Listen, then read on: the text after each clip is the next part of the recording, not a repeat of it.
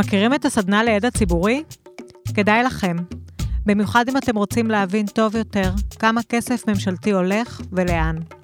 בפרק הקרוב נדבר עם מרי על איך הופכים אוסף אפור של ספרות ונתונים לתוכן רלוונטי, מה זה מפתח התקציב ואיך הפכו אותו לקורס דיגיטלי.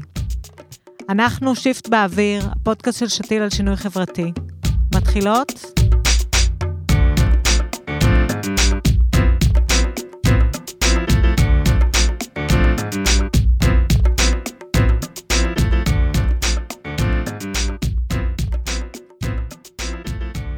שלום לכולם, אהלן, שלום מירנה, אהלן. שלום מרי, נעים היי. מאוד.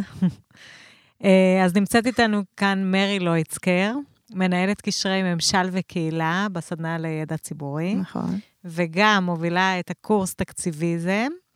ומה שגם מעניין אותנו במיוחד זה שאת עושה את הפודקאסט שנקרא הסדנה בשיחה, נכון. ואמרתי שאני אמליץ על פרק שממש שווה לכם לשמוע, שראיינת שם את, אה, במסגרת... עינת שרון. כן, את עינת שרון, על הנגשת התרבות להמונים. אני מאוד אהבתי את איך המוזיאונים פותחים את עצמם לציבור, אה, במסגרת הפרויקט של ה-Open Glam שאתם אה, עשיתם. נכון, שזה? Open Galleries, Libraries, Archives, Museums. עשיתם או שלם. עושים? סליחה. עשינו, ואנחנו כנראה נעשה עוד מחזור של זה. אה. זה עולם שלם של הנגשת מוס, אה, מאגרים של מוסדות תרבות, מורשת והיסטוריה מקומית. יפה, אז אה, ממש מומלץ לשמוע. ולענייננו, לענייננו. אז אתם אה, אה, יצרתם קורס שנקרא תקציביזם, נכון. ואני לא יודעת מה אתם מלמדים שם, אבל אני חייבת להגיד שלאוזניים שלי זה נשמע לא הנושא הכי מלהיב. ובכל זאת, זה, זה, זה קורס שמצליח להביא אנשים ו- ולתת ערך, אז מה, ספרי לנו קצת על זה. אוקיי, אז תקציביזם זה הקופירייט, אה, השם זה הקופירייט של אה, אור סדן מהתנועה לחופש המידע, שהוא אחד השותפים לפרויקט, אנחנו עושים את זה ביחד עם התנועה ועם המשמר החברתי. וזה באמת הופך את תקציב המדינה למשהו מגניב, מעניין, מרתק. אני בעצמי הופתעתי כמה... סליחה. סליחה, אני אמ, אני כאן אהיה, אה, אייצג את המאזין שלא בהכרח מסכים איתך, תקציב ומרתק באותו משפט.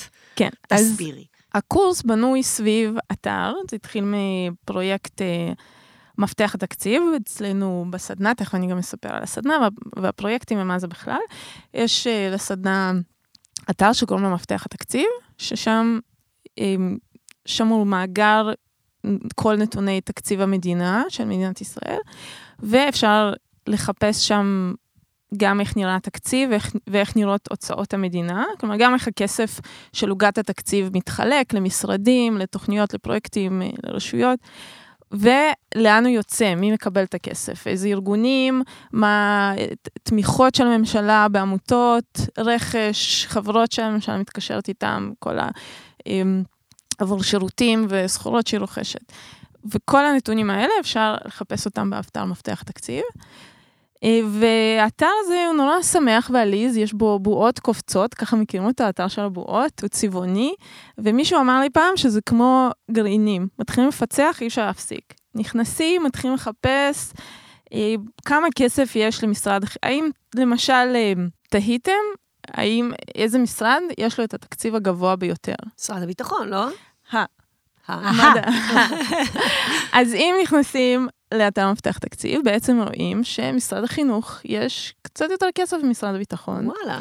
אבל אם עושים את הקורס ומגיעים לפרק הרביעי, אז לומדים שיש מה שנקרא העברות תקציביות, שינויים בתקציב, שקורים באופן שוטף במהלך כל השנה, גם אחרי אישור התקציב. זה הדבר שסתיו שפיר מדברת זה עליו כל הדבר הזמן. שסתיו שפיר מדברת עליו, והופ, הופ, הופ, תקציב משרד הביטחון תמיד מטפס באופן קבוע ועולה לו בכמה מיליארדים עד סוף השנה, הוא תמיד עוקף את משרד החינוך.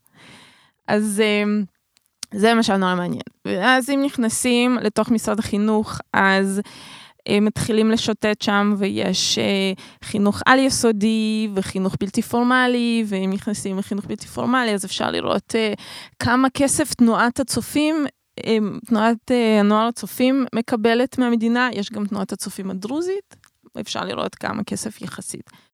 כמה, כמה? אה, ספרי.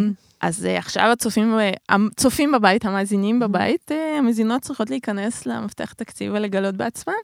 או כל מיני עמותות, למשל, שאתן מכירות מהעבודה שלכם, החל מהעמותות הגדולות והמוכרות, כמו אקים ועלם, וכולל ארגונים, גם ארגונים פוליטיים וארגונים יותר קטנים, ולא יודעת, תחפשו את מט"ח, מרכז טכנולוגיה חינוכית, או כל ארגון שעולה על דעתכם, ותראו כמה כסף הוא מקבל מהמדינה, מאיזה משרדים, איך התקציב הזה משתנה, האם uh, הוא עולה עם השנים, האם הוא מצטמצם עם השנים, מול מי העמותות האלה מתחרות. ואיך הידע הזה הופך להיות uh, שימושי עבור מי שמוצא אותו? מה, מה אפשר לעשות okay, איתו? אוקיי, אז יש לו שני שימושים. אם אני עובדת בעמותה שמקדמת נשים, ואני רוצה לראות האם יש איזה שהם תקציבים ממשלתיים שאני יכולה לקבל.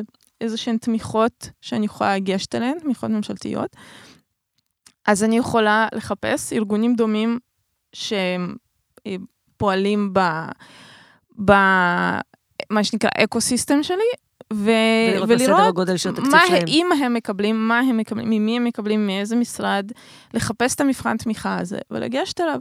אז זה הדבר הראשון שאני יכולה לעשות, והרבה ארגונים באמת לא יודעים אה, איזה מקורות תקציביים הם יכולים אה, לגשת אליהם מקורות uh, ממשלתיים.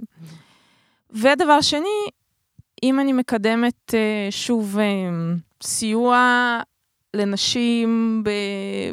לא יודעת, בניית מקלטים, או כל נושא אחר, אז אני יכולה לחפש, ויש אפילו בתקציב, לפעמים יש תקנה כזאת, ולראות מי מקבל את הכסף מהתקנה הזאת, ולראות אם הכסף מתחלק אה, באופן שנראה לי, בהתאם לאג'נדה שלי, ראוי. ואם לא? ואם לא, אז אני יכולה גם לפעול, כי עכשיו יש לי את הידע, שלא היה לי דרך אחרת להשיג אותו, ואני יכולה לכתוב נייר עמדה וללכת אה, לפנות למשרד הממשלתי, לפנות ל... ל... ליזום דיון בכנסת ולפעול בהקשר הזה. יפה. אז, אז נראה לי שזה באמת יכול מאוד להועיל. אבל בין להועיל מאוד, ועד באמת לקום ולהצטרף לקורס וללמוד את נושא התקציב, נראה לי שיש דרך. זאת אומרת, את יודעת, אני גם יודעת שיהיה לי מאוד מועיל אם אני אתחיל לרוץ כל בוקר, אבל להתחיל לעשות את זה, זה יהיה לי קשה מדי. מה יעזור לך, מירנה? צריכה איזה אפליקציה, משהו? אז באמת. אה, הקורס הזה, הוא בא לשבור איזושהי סטיגמה שהיא, אה, איזושהי דעה קדומה שהיא קיימת בישראל, שתקציב זה נושא מאוד מקצועי, הוא רק מקצועי, הוא לכלכלנים, זה לא סוגיה פוליטית, וזה לא לאזרח הפשוט. אז אה, זה התחיל מזה שהשקנו את האתר של אה, התקציב, ואמרנו, אם יש אתר כזה באוויר, אנשים יבואו. ואנשים לא באו כי, כי כן, זה נתפס עדיין אה, כנושא... משעמם. משעמם, אבל גם מורכב ולא מובן, ואיך... אבל השעמום נובע מהחוסר הבנה הזה. כאילו, מה, גם מי שרוצה להבין תקציב, כאילו אין לו גישה בכלל. ואז האתגר הוא נורא נורא גדול. נכון. זאת אומרת, נכון. אם אנשים בכלל נרתעים מלגעת בזה, איך את יכולה אפילו להיכנס איתם לדיאלוג התחלנו, ולהראות שיש ערך? אז התחלנו להעביר uh, הדרכות פרונטליות. Uh, כל מיני ארגונים הזמינו אותנו, עבדנו גם עם uh, חברי כנסת ועוזרים פרלמנטריים, בעיקר של חברי ועדת הכספים. לימדנו אותם איך להשתמש באתר כשיושבים בדיונים של הוועדה, ואפשר ב live לראות... איזה העברות אה, תקציביות כבר היו, מי מקבל מה, לאן ואיך וכמה.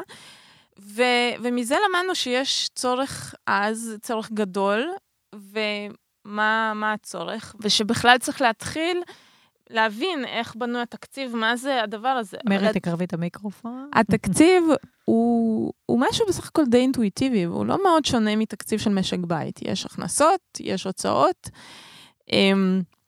יש... אה, יש הקצאות. נכון, יש אה, את התקציב שלי שמתחלק ל... זה כמו שרואים בתדפיס של הוויזה, 30 אה, אחוז הולך להלבשה וביגוד, 20 אחוז הולך לבילויים, אז ככה גם בתקציב המדינה. ואז הבנו שצריך להסביר איך תקציב עובד, ובעצם, למרות שזה די אינטואיטיבי, אבל צריך ללמד גם איך בנוי, שיש סעיפים, יש מספרי סעיפים, וקצת להבין את הדאטה. גם לא לפחד מאקסל, ולהוריד טבלת אקסל. ו- ו- ולדעת איך להסתכל עליה ולא להיבהל. אז שם פשוט החזקנו את היד לאנשים, וליווינו אותם, והלכנו איתם צעד צעד, ובעיקר הראינו להם למה זה רלוונטי. אז פה. הלכתם נורא צמוד, ופתאום אתם עוברים ממצב שאתם באים להדרכות פרונטליות, למצב שאתם פתאום נותנים את זה קורס דיגיטלי, שב אה, בבית ותצפה בזה לבד, אז בעצם... נכון. למה- למה החלטתם ו- לעבור לדיגיטלי? אז כי הדרכות כאלה זה היה פשוט לא בר קיימא. אנחנו צוות אה, מאוד קטן, ש... שלא יכול להסתובב בכל הארץ ולהעביר הדרכות, אה, כי הביקוש באמת היה גדול. ו... רגע, אז אם הביקוש גדול, אז שישלמו. ת- תשיגו עוד מנחים, מה הבעיה? להרחיב את זה, יהיה לכם מנגנון מניב הכנסה. אז צצה. היום הגישה היא אמ, קונספט הזה של מה שנקרא מוק, Massive Open Online Course. זה משהו מאוד מקובל שתופס תאוצה, כל האוניברסיטאות הגדולות אה, המובילות בזה כמובן בארצות הברית, להרווארד ול... ולסטנפורד, לכולם יש היום קורסים אונליין כאלה, שמנגישים גם את הלמידה, זה מאפשר ללמוד בתנאים של התלמידה, בבית, בשעות שנוח לה, להגיש את המטלות אה, באינטרנט, לא צריך להגיע לשום מקום, זה במיוחד מתאים לאנשים שיש להם עבודה ויש להם משפחה, והם עושים את זה על הדרך כהכשרה. זה, הטכנולוגיה הזאת קיימת והיא פשוטה, אבל אה, לא זרקנו את התלמידים שלנו למים. בעצם הקורס הוא עם ליווי צמוד. לא כי... זרקתם אותם לבד למים. נכון. אז uh, למרות שגם התמודדות עם פלטפורמה online uh, הוא לפעמים לא פשוט, אבל גם שם אנחנו כל הזמן זמינות לתמיכה טכנית. ו... אז רגע, אז בואו בוא נתעכב שנייה על המהלך הזה של המעבר לקורס אונליין. מה הדבר הראשון שעושים? הבנתם שאתם צריכים לעשות את זה אונליין. מה הדבר הראשון שעושים? אז בונים שעשיתם? סילבוס, ומנסים לאזן בין... uh, קודם בניתם סילבוס. כמובן. לפני שחיפשתם טכנולוגיה או... זה אה, במקביל. Mhm. הטכנולוגיה היא לא כל כך קשורה לסילבוס. קודם כל להבין, לתחום את הידע, מה ה scope של ה-? כי ההכשרות שהעברנו הן היו הכשרות של שעה וחצי, שעתיים, שזה כמו השיעור, מסגרת של שיעור פרונטלי. ועכשיו הבנו שיש לנו בעצם אינסוף, כביכול, אפשרויות, אינסוף זמן ואינסוף uh, כלים להעביר את הידע. וגם לא בטוח ששעה וחצי, איך אפשר לעשות שעה וחצי בקורס אונליין? את צריכה נכון. אה, אינטרוולים הרבה הרבה יותר קטנים, נכון? אז, uh, אז זאת בדיוק השאלה, אז האם לעשות קורס של שבוע, של חודש, של uh, קורס של שנתיים? מה, מה המסגרת uh, הלימוד? אה, אז מה, התלבט, מה, מה- הייתה ההתלבטות שם? אז קודם כל למסגר את הידע ו- ולתחום אותו. מה הידע הנחוץ ביותר? כי הקורס הוא אה, מה שנקרא הכרחי ומספיק. מה הידע ההכרחי ביותר שיספיק כדי להתחיל להבין את התקציב ולהתחיל לבד להתנסות בו. רק. בשביל לתת את, ה- את הגלגל הזה שממנו כבר אפשר להתחיל לשחות לבד בתקציב. אוקיי, אז כבר הבנתם שהפוטנציאל כאן הוא פשוט להגדיל את כמות המידע, את כמות הידע שאתם מעבירים. אבל גם הם, אנשים עדיין הם עובדים ויש להם חיים משלהם, ולא לא להעמיס עליהם. כלומר, כי קורסים כאלה, האתגר הגדול ביותר הוא להתמודד עם נשירה. כי זה מה שנקרא החיים עצמם, אה, פתאום עומס בעבודה, אני לא גם מחויבת. במדרסה הוא דיבר איתנו על זה, שהם... זה הדבר הקשה ביותר. יש אפילו סטטיסטיקה שגם חברות מסחריות שרוכשות קורסים שעושים להם בהתאמה, משהו כמו 5% באמת מהעובדים בסוף מסיימים את הקורס, כי אין... אה, מערכת התמריצים צריכה להיות גם מורכבת. אז אני שמעתי את המחקר הזה, אני חושבת שדיברנו על זה שרועי דויטש סיפר עליו מג'ולט, נכון? כן. אז, אז אני יצאתי באמת בתחושה ש... שהסיפור של הקורסים הדיגיטליים פה דורש אה, חשיבה מחודשת איך ניגשים לזה. כי, כי, כי זה היה איזשהו באז כזה וכולם עשו, ועכשיו יש איזשהו סוג של דור חדש שניגשים לזה במקום יותר אה, מפוקח. אז מה שאנחנו פיצחנו, זה שבאמת צריך את הליווי והאלמנט האנושי, ואת התמריץ גם, שגם לאנשים לא יהיה, זאת אומרת יהיה לא offline? נעים, גם יהיה לא נעים לנשור. אז זה אומר כאילו- שיש גם אופליין, לא רק מפגשים אונליין? לא? נכון, נכון. אז יש באמת שניים או שלושה מפגשים פרונטליים, שאנחנו עושות גם כי חשוב לנו לבנות קהילה. כי כל המשתתפים שלנו, הם גם מכירים אחד את השני במפגשים האלה, והם רואים שנוצרת קהילה של ארגונים שהם מתחילים להבין את התקציב, כי היום בארץ יש, עד שהתחלנו, אפשר לספור בכף יד אחת, את הארגונים שיש להם מומחיות בלהבין תקציב, לנ- לנתח ולהשתמש בנתונים תקציביים בעבודה שלהם.